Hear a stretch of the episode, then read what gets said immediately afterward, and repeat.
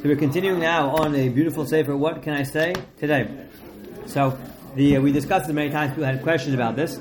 That um, if it's uh, there's reasonable reason to think that the individual won't care, he's not makbid, he's implicitly mochel on the lashon One would be allowed to uh, speak lashon about such a person if he certainly if he gave explicit mechila. But even if it's uh, understood, you could assume that you'd be allowed to as well, um, both explicit and even implicit.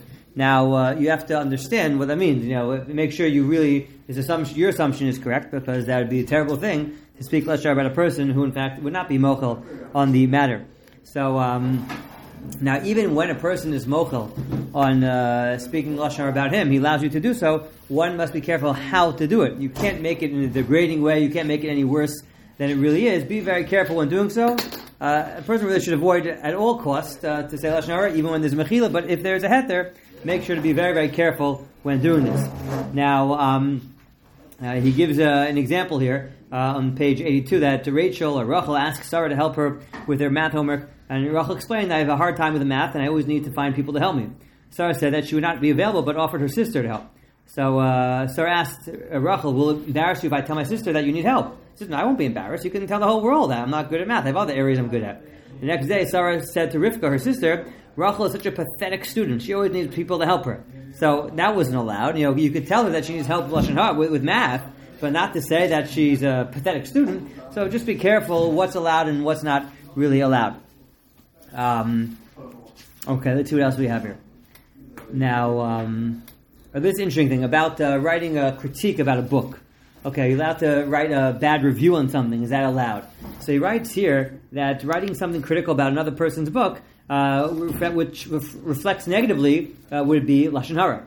But he said the author of the book gave the consent to publish it, it'd be allowed. Now, why would an author want you to give a critique on the book? You want it to be positive. Because he writes here, very, very important, that if everything is good, if you have like five stars, everything is good, it sounds like it's fake. There's no such thing that everyone likes every book. There are always going to be people who don't like the book or won't give you good reviews.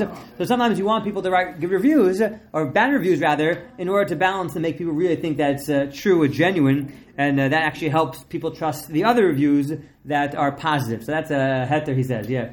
I once read, uh, it, wasn't a, it was like a critique of Olam on like certain points. Um, it wasn't like it wasn't like a bad review. You just disagreed with. That's fine. Disagreement's okay. It just can't be bad. Know, that's not bad. I, I, have a different perspective. It's okay to have different opinions, but not to speak negative in such a way um, where it will cause harm. And when a person argues, um, you know, be respectful, of course, uh, not put it down. But just this particular point uh, is not. Uh, I'm not in agreement with it, which is completely fine. Um, okay, now if you know a review that's entirely negative or makes degrading statements does not have any clear permissibility. It has to be where it's done in a coveted way, and I don't agree with this point, but to mamish put it down, that would not uh, be okay. Now, another heter to speak lashon hara is a tricky one is when there's a toelis, when there's a purpose. You have to figure out what's considered a good purpose, what's a valid purpose, and he's going to talk in greater length uh, about some of these details. But that's another heter of speaking lashon hara if there's a toelis involved. Okay, can one speak lashon hara about himself? And the answer is a person may speak about himself, and that's obvious because if a person can be mochel, certainly you can be mochel about yourself. So by definition, you speaking lashar about yourself clearly indicates that you don't mind if it's spoken about you. If you be careful, I think later in the book he discusses more details on this topic, but um, it's uh, on face value it's permitted. Is that nice with the Chofetz Chaim on the train? Yeah, that's. A, I knew someone asked that question. So uh, he was makbid on him. He, he was makbid not to be lashon about himself. I guess he read as a negative point. in The footnote talks about it.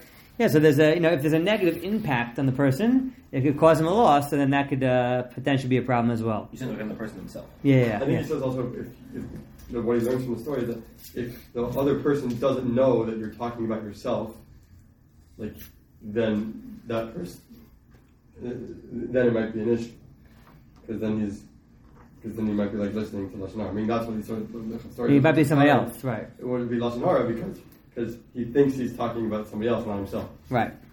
Okay. Now, what about speaking lashon hara about a goy? Is that allowed or not?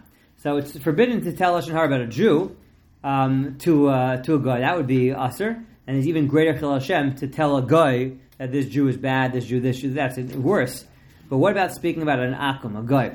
So, um, so he describes later on that speaking about a, a yid is only assur if he's a religious Jew. But if he's not a religious Jew, so then they're ready some heterim without speaking about a person. Certainly, if he doesn't, uh, you know, he does terrible things. So if that's the case, if a yid who doesn't keep mitzvahs to allow to speak lashon hara, certainly one could speak about a goy who doesn't keep uh, taryag mitzvahs either, and let alone uh, zayin mitzvahs either, for that matter. But at the same time, even though maybe strictly speaking lashon may not be applicable about speaking uh, speaking about a goy, in the end of the day, it's not what we do. It's not the proper midos, and you know, speaking bad about a goy could lead to speaking bad about a Jew, and therefore it's not very uh, uh, you know recommended. But it's certainly room to be lenient and always be careful when doing so. If there's a need, certainly ask a shaila, but it's not a good uh, routine to get into. Hey, Rasha's your last Lashon Hara about? Yeah, well, he's going to discuss greater details about that. What the purpose is, he gives an example later on about it. Certainly, if it's important that people stay away from this person, that this person's an evil person, like if you become friends with him, he's going to influence you, he's going to give you terrible things. This butcher sells treif, you know, those that Lashon Hara, it's going to affect his business. But it's important to tell people because you don't want other people to get in trouble because of it. Okay. Right, Tinuk Shif is a different story, exactly. Okay, now, um, that's uh, Mumar, again, not getting into details who's, but a person who grew up from, grew up the derech, is not uh, considered uh, Shomer Mitzvahs. That's the definition. And therefore one would be allowed to. Yeah. Right, but the, ch- is the chashash about whether they're considered Rasha or not, or or is it the fact that they'll mislead people and take them off the derech, for example? Maybe a Mesa nowadays would be a Tinok Shanishba, but it'll still lead people off the derech. Um, it's a fair question. If a person's a dangerous person in that regard, so then you have to be careful. A person that's Tinuk Shanishba, so by definition he's not a Rasha, but if it's going to pose a damage, you know, uh, danger to people, then one might have to speak Lashon Hara about him. Okay, now what about speaking about objects? And so uh, we know the famous story of Lashon Hara. The Meraglim spoke about Eretz Yisrael, which is a, an object, or it's, it's not a person. So therefore, we see from there that uh, one may not speak about even um, even property. So um, it's certainly about a person who uh, you know store his store his food is terrible. That's the object. His catering is awful. That also reflects on the person themselves who's preparing and giving the service.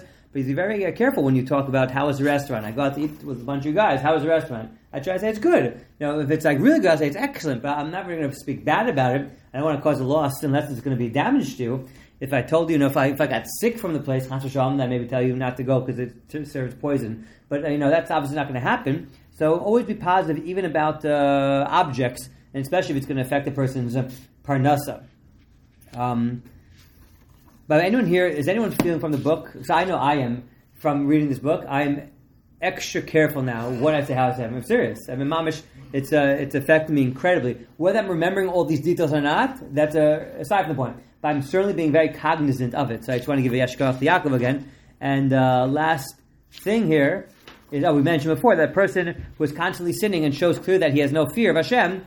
One's uh, only uh, not only you're permitted, but you're commendable to denigrate him and re- reveal his sins, uh, so as not to discourage other people. Now there are some limitations, of course. Um, what else do we have to do here? Ah, now um, ah, this is an interesting story. Yeah. Some authorities assert that there are situations when it's permissible to point out someone's misdeeds for the purpose of learning how not to act. That's called toela. So it's a great maisa, and we'll finish with this maisa of Rav Pam. I love Rav Pam. Uh, one of my favorite uh, biographies. I highly recommend it. Those who didn't read them yet. So the following story is an illustration of how to use a real situation to teach a lesson. This is page number 109. Rav Avram Pam once went to a certain shul with his son Rav David to daven Mincha and Maariv. In between Mincha and Maariv, someone got up to teach a Mishnah or two, as is common in many shuls. The person was clearly unprepared and did, eh, did an inadequate job explaining the Mishnah. When they left the shul, Rav Pam commented to his son, "Do you see what it looks like when one doesn't prepare?" At first, Reb David was taken aback to hear this from his father, who was known to be very careful about his speech. It seemed to be blatant lashon hara about the guy who gave the Mishnah shiur, right? That's what it seems like.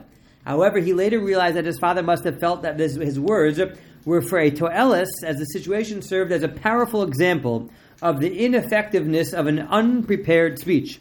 An unprepared teacher causes students to go away confused and having wasted their time. Rav Pam was teaching his son that one must prepare if he wants his students to properly understand and appreciate the shiur. It's a great Maisa, and uh, that's an example of a Toelis. Everyone have a wonderful evening.